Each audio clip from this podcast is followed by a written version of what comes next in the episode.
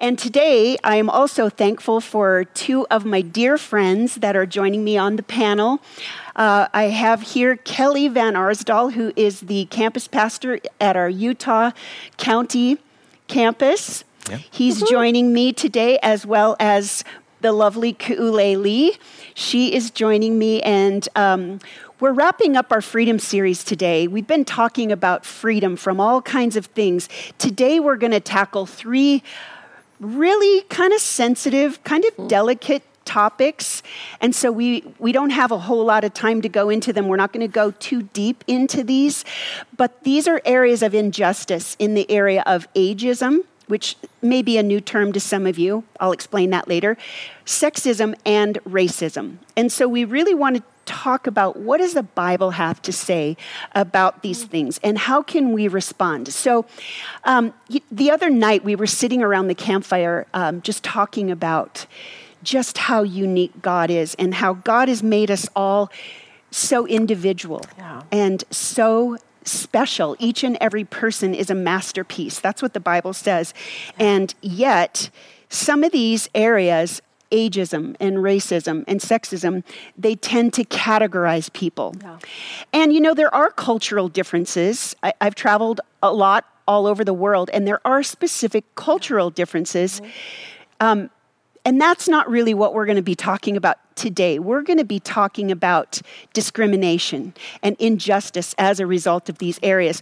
And I have the dubious honor of talking about ageism, which may be a new term to you. What ageism is, is it's a form of discriminating against someone because of their age. Typically, this is in reference to people who are older to the elderly. Um, a lot of studies have shown that elderly people, as a result of elder abuse or uh, as a result of what they call invisibility, or they mm. talk about um, that, that they just become unimportant, they become insignificant. And they say that that has a very debilitating effect on their health. Um, you know, people joke about when they forget something, they, uh, they joke about, oh, I'm having a senior moment. But you know, I can look back and, and when I was young, I don't remember ever saying, "Oh, I'm having a junior moment." If I forgot my keys or something, it's a it's a senior mo- moment as if that was a derogatory thing.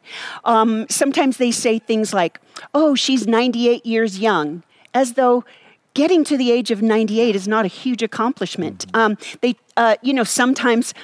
Uh, a lot of times in movies or on TV shows, they say old man as though that were a bad thing.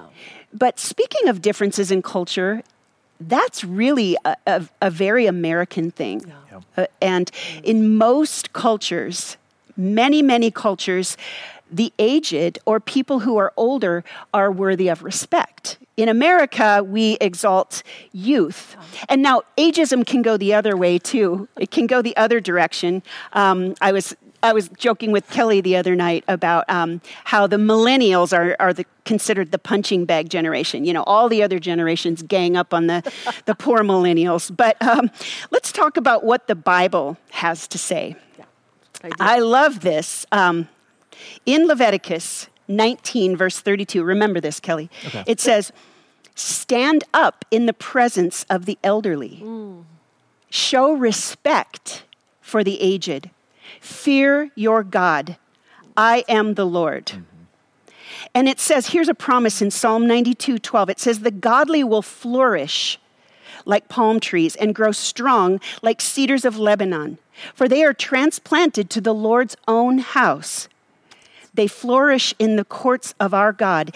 I love this promise. Even in old age, they will still produce fruit. They will remain vital and green. Now, this is talking about those who know the Lord. These are the promises of the Lord. And, uh, you know, I, I really understand this whole principle. In, for example, in other cultures, they will take the parents in or take the grandparents in, and they will they will give them the opportunity to speak wisdom mm, yeah. to children. Um, in our in our culture, we try to silence those who are older, those who, yeah. and now the Bible does say that gray hair is a sign of wisdom. But of course, we know that just because someone has gray hair does not necessarily make them wise. It says in Titus that old men or older men should earn respect. They should live lives worthy of being respected. Right. So it's not just like just because they have gray hair um, that makes them wise. So I want to say to those of you um, maybe who have recognized in yourself that you've uh, that you've discriminated against older people or that you just haven't seen them that they're they've just become invisible. We are called to honor. The Bible calls us to honor all people, and um, to honor, the, the original word means to put importance on, to place importance. So if you're a younger person, I just encourage you seek out someone who's older, someone who's walked down that road further and has wisdom and they can and allow them to pour into you. And don't just assume just because they're old that maybe you know even though may, they may not be technologically savvy because you probably were born into a generation where you've never known a time without a smartphone or a laptop or whatever.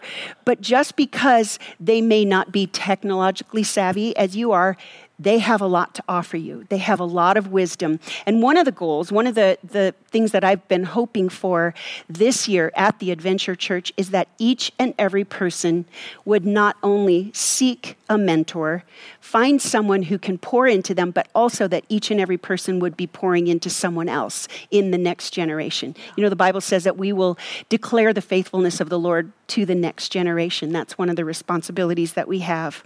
Um, and I also want to say to those who are older, 1 Timothy 4:12 says, "Don't let anyone think less of you because you're young." That's good.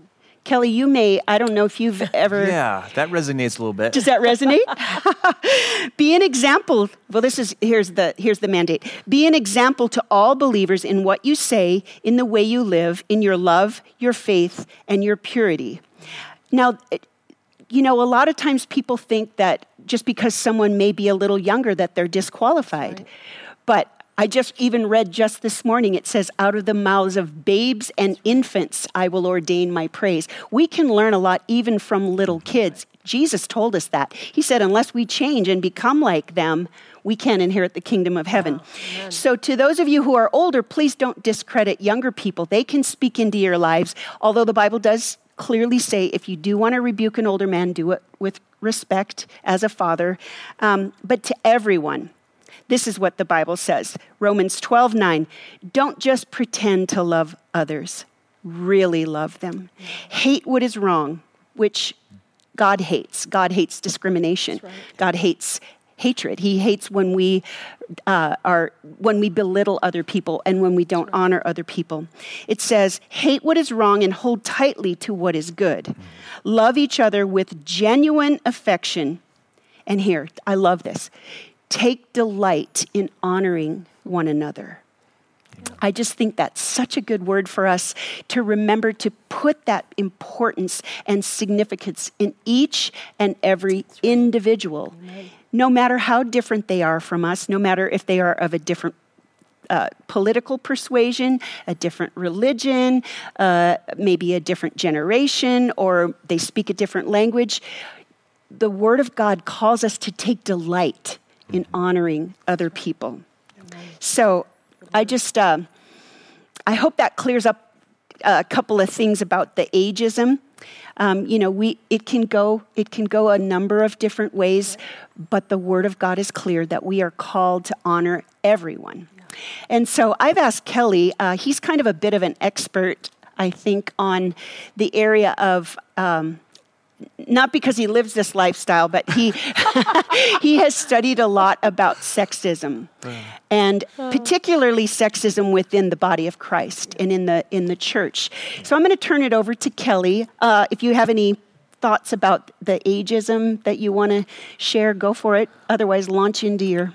Well, I guess the only thought I'd have is is as a younger generation and as someone of the participation award generation and did to- you bring your to- I didn't no I left it oh, on man. The, the, token millennial on, on the pastoral team I think one thing it can go the opposite way is sometimes as a as a younger person you feel like the older generation has a disconnect mm. and you kind of push away or, you know, like that's the way you did it, but it doesn't work for us. And as I've matured and grown and become a little bit more on the, I turned 31, you know, I'm much more older Yes. and wiser. See some gray hair. Yeah, it's, I need a haircut. Um, I've learned about just how wise the counsel was as I was younger, and mm. and I, I would have went through a lot less pain Yeah, if I would sure. have been like, wow, Yeah. like instead of just dismissing and thinking mm. that's just what the other generation did, mm, to really hold tight Yeah. to that. And so that, that's as you were speaking, that I just was like, man, totally. So as a younger person and younger people out there, just hold tight to that wisdom and don't good. dismiss it so quickly because it's it's it's real there and, and it'll really help you. So. Yeah, that's good. Good word, Thank you.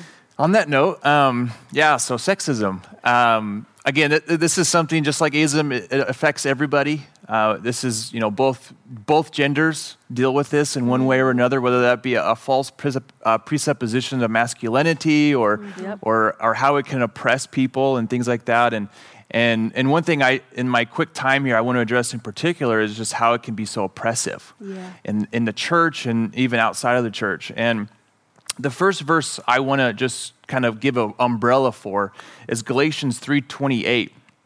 It says there is neither Jew nor Gentile, neither slave nor free, nor is there male and female, for you are all one in Christ Jesus.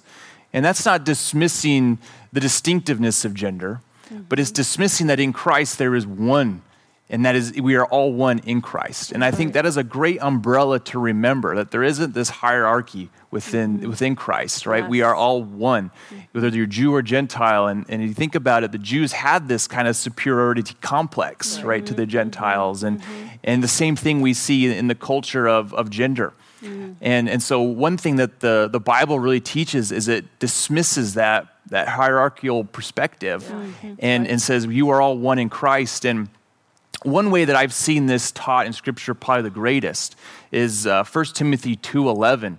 And this is part of that great controversial passage of Yeah. verses 11 through 15. But I find the most fascinating part of this passage is that in verse 11, we see the only command. It's what's it's the imperative case, if you're familiar with the cases. And that means that it's, the only command in that passage. And it says a woman should learn in quietness and full submission. And I think the word should there is, is taken kind of light. The, the Greek there is more of a must. A woman must learn in mm-hmm. quietness and submission. And then you first kind of dismiss that in our context, right? Like, of course, we're in a, we live in a culture where everybody has the opportunity to learn.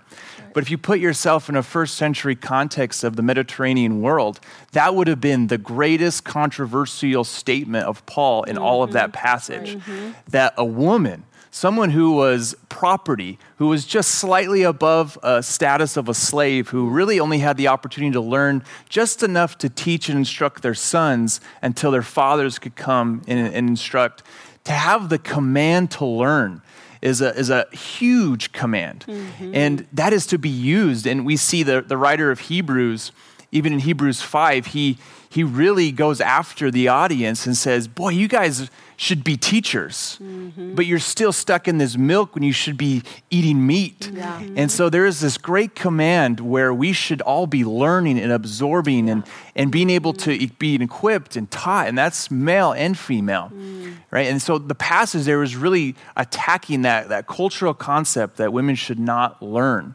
Yeah. And it is lifting it up and honoring them to the same level as the men to say, learn so that you can teach. And that is the command there. That's good. And we see a great example in John 40, uh, John 4, 28 through 30. And if you're familiar, that's the Samaritan uh, woman at the well. And you see this exact lesson taught with, Je- with Jesus. So the Samaritan woman comes, the, a rejected woman of a rejected nation. He instructs her, he teaches her who he is. Right. And then get what he does this. So, so this is what the woman does. She, says, Then leaving her water jar, the woman went back to the town and said to the people, Come, see a man who told me everything I ever did. Could this be the Messiah? They came out of the town and made their way toward him.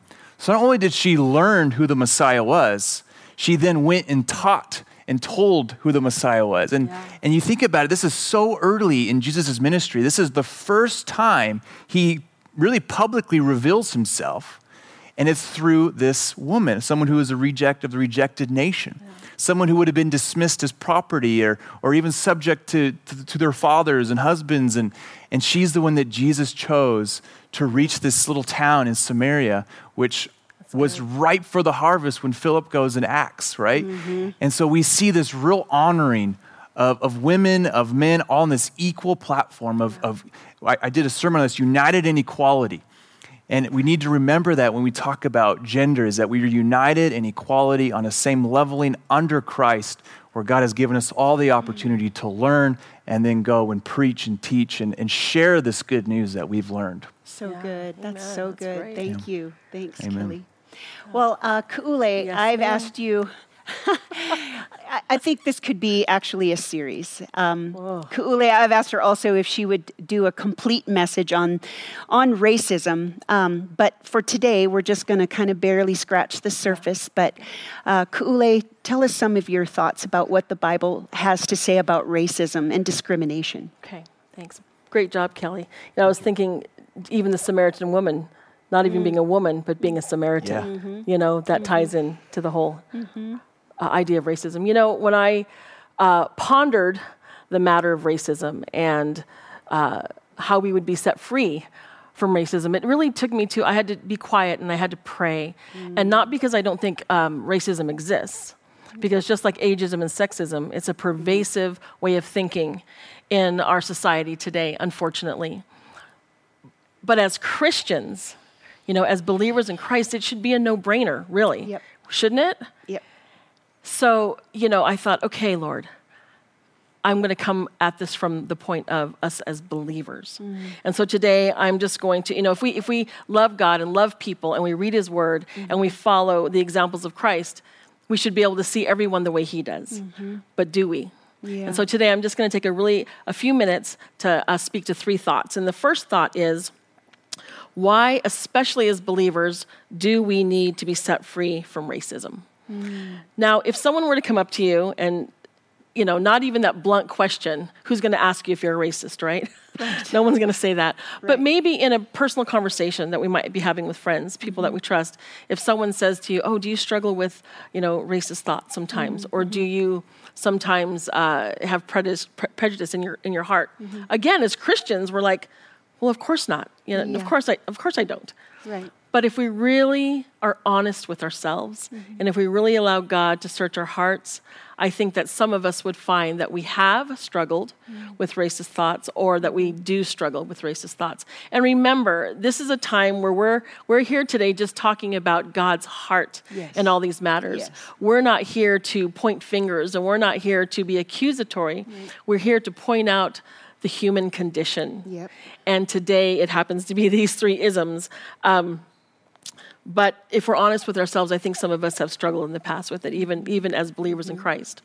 So, racism in its purest form is born out of pride, arrogance, mm-hmm. hatred, prejudgment, sometimes ignorance. Mm-hmm. And so, therefore, we realize racism is a heart issue. Yes. And therefore, it is sin. Mm-hmm. And, um, you know, it, this can happen for a number of reasons. It could be where we were raised, you know. It could be in the South where slavery was, you know, there for what, 200 plus years. It was mm-hmm. a way mm-hmm. of life. Mm-hmm. And that is just the way that blacks were looked at mm-hmm. um, as less less than dogs, you know. Mm-hmm. It could be your parental your parental way of thinking yeah. you know your parents might have raised you that way because that's the way they were raised right. and it's the ideology that you were raised with it could be an organization that you're affiliated with mm-hmm. and it also could be just friendships that you friends that you look up to and want to keep those and they have those ideas and you don't want to buck up against those mm. so you know these are just different ways that we can be predisposed to racism mm-hmm. james 2 1 and then in verse 4 says my dear brothers and sisters, how can you claim to have faith in our glorious Lord Jesus Christ if you favor some people over others? Mm. And then verse 4 says, Doesn't this discrimination show that your judgments are guided by evil motives? Mm. And that's really convicting, mm-hmm. you know, and I think in any of these areas, but especially in racism, you know, when we don't necessarily speak what we're thinking. Mm-hmm. And so I really want to encourage everyone to allow the Holy Spirit to just search our hearts into those deep recesses and see where we might be off base. Mm-hmm. Um, secondly, my second thought is what are some of the pervasive racial and cultural biases and lies that people believe? We may not see ourselves as superior to another race, but there are a lot of stereotypes mm-hmm. that have gotten perpetuated over time. So we have a lot of jokesters in our family, my son being one of them. his friend Art being another one of them. and we could spend hours just, I mean, they're awesome. I love them, and there's not a racist bone in their body. But it, we could go hours just doing those stereotypes. So I'm not here to judge anyone who we can be, we can have jokes about those kinds of things, you know, and we can laugh at ourselves, right? We can laugh at ourselves. But I'm just going to, and please, as you're listening, allow the Lord, this is not again to point fingers at anybody, but these are some of these these are some of these stereotypes that can lend itself to thinking a certain way mm-hmm. about a mm-hmm. culture or a race, okay? So, I can't dance. I'm white. Does anybody watch So You Think You Can Dance? That will oh, prove I break you that wrong. or even better, well, of course you can dance. You're black. Uh-huh. My dad couldn't dance, you know, whatever. oh. um, and again, for anyone who's been hurt by any of these or who, you know, allow these things not to hurt you any further, mm. but just we're just um, shedding light on some of these stereotypes that people think and that are wrong. They're not meant to hurt you any further. Some people think this way Mexicans are really hard workers, they'll do the work we don't want to do. Or on the opposite. And you told me a joke about this, right? Uh, how a comedian wow, said both sides. Yeah. no, no, you were listening you can't to have it. it both ways. Yeah, and it's funny because I had come up with the opposite that I've heard. Uh-huh. Um, Mexicans are just lazy. They want to cross the border and not pay taxes. And I know that sounds really hurtful, but some people feel that way. It's true. It's some people feel that way, especially in today's political climate. Mm-hmm. You know, and we have to take each person for who God created them to be and not mm-hmm. generalize mm-hmm. them. Some people feel this way. Um, most black people feel like they're owed something because of slavery. Mm. Some people do feel that black people feel that way. Um, and that's not true. Mm-hmm.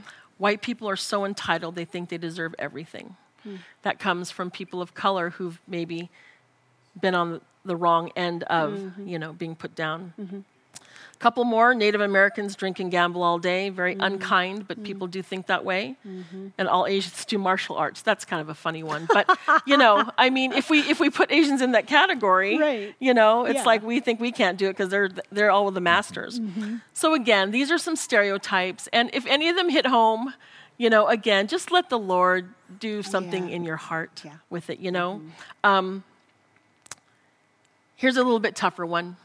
How many of, how many of us walk down the street and we see a man of color, maybe a black or Hispanic man walking towards us, and we cross the street because it makes us uncomfortable. Mm. We automatically think that they may be a gang member or a drug mm. dealer. You know, this has happened before. Or turning things around. How many people of color, because of their preconceived ideas, will not further a relationship with someone who's white, right? Mm-hmm. Or they won't have a, a, conversation when they're out in public, or they won't even look them the, in the eye because of their preconceived ideas. So it goes both ways. Discrimination doesn't go towards people of color, it can also be reverse discrimination as well. Philippians 4 8 says, And now, dear brothers and sisters, fix your thoughts on what is true and honorable, there's that word again, and right and pure and lovely and admirable. Think about things that are excellent and worthy of praise. That's God's heart for us, for one another.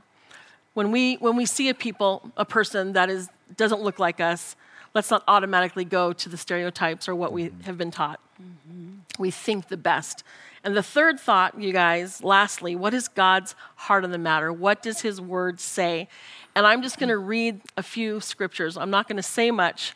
I just want you to let God's word speak to your heart on this. This is what God has to say. Romans 2:11 For God does not show favoritism. Mm. Acts 10:34 I see very clearly this is Peter said this that God shows no favoritism in every nation he accepts those who fear him and do what is right. John 15:12 This is my commandment that you love one another as I have loved you. Mm. This is what God is telling us how we treat people of a different race, of a different age, of a different sex. Um, Philippians 2 2 through 4. Excuse me, Romans uh, 12 10. Be devoted to one another. You said that one earlier. Mm-hmm. And uh, in love, honor one another and be above yourselves. And that's the thing that he calls us to do, to honor people above ourselves. And Philippians 2 2 through 4 says the same argument. Then make my joy complete, says Jesus. Be like minded, having the same love, one in spirit and of one mind. Can we be one in spirit and one mind with someone that we mm-hmm. that is different from us? That's what God's calling us to do. Do nothing out of selfish ambition or vain conceit, rather in humility value others above yourselves, mm-hmm. not looking to your own interests, but to each of you, to, in, to the interests of the others. Mm-hmm.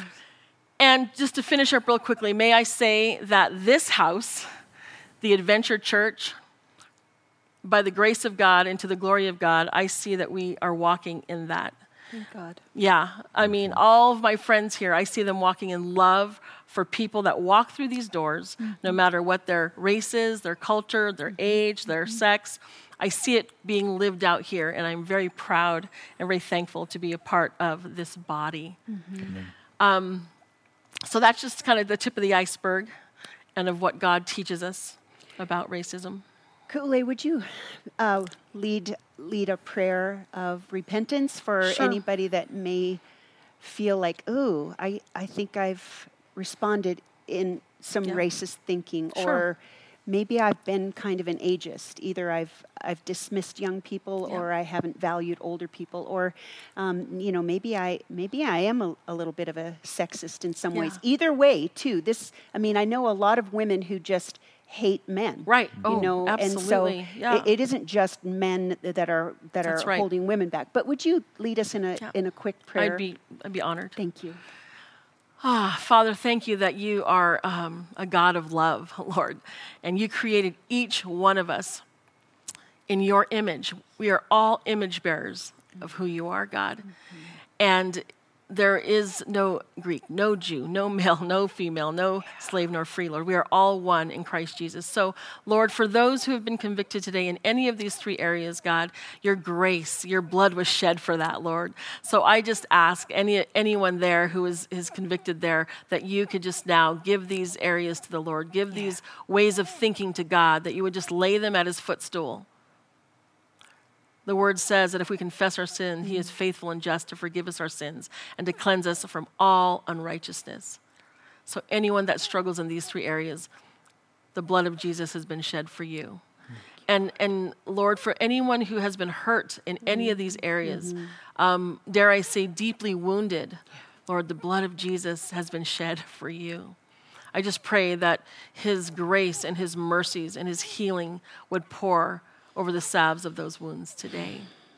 So, in either place, whether you've um, propagated these ideas or whether you've been a victim of these ideas, we thank you, Jesus, that you love each and every one of us, and there is therefore no condemnation for those who are in Christ Jesus. Amen. In Jesus' name, amen. amen.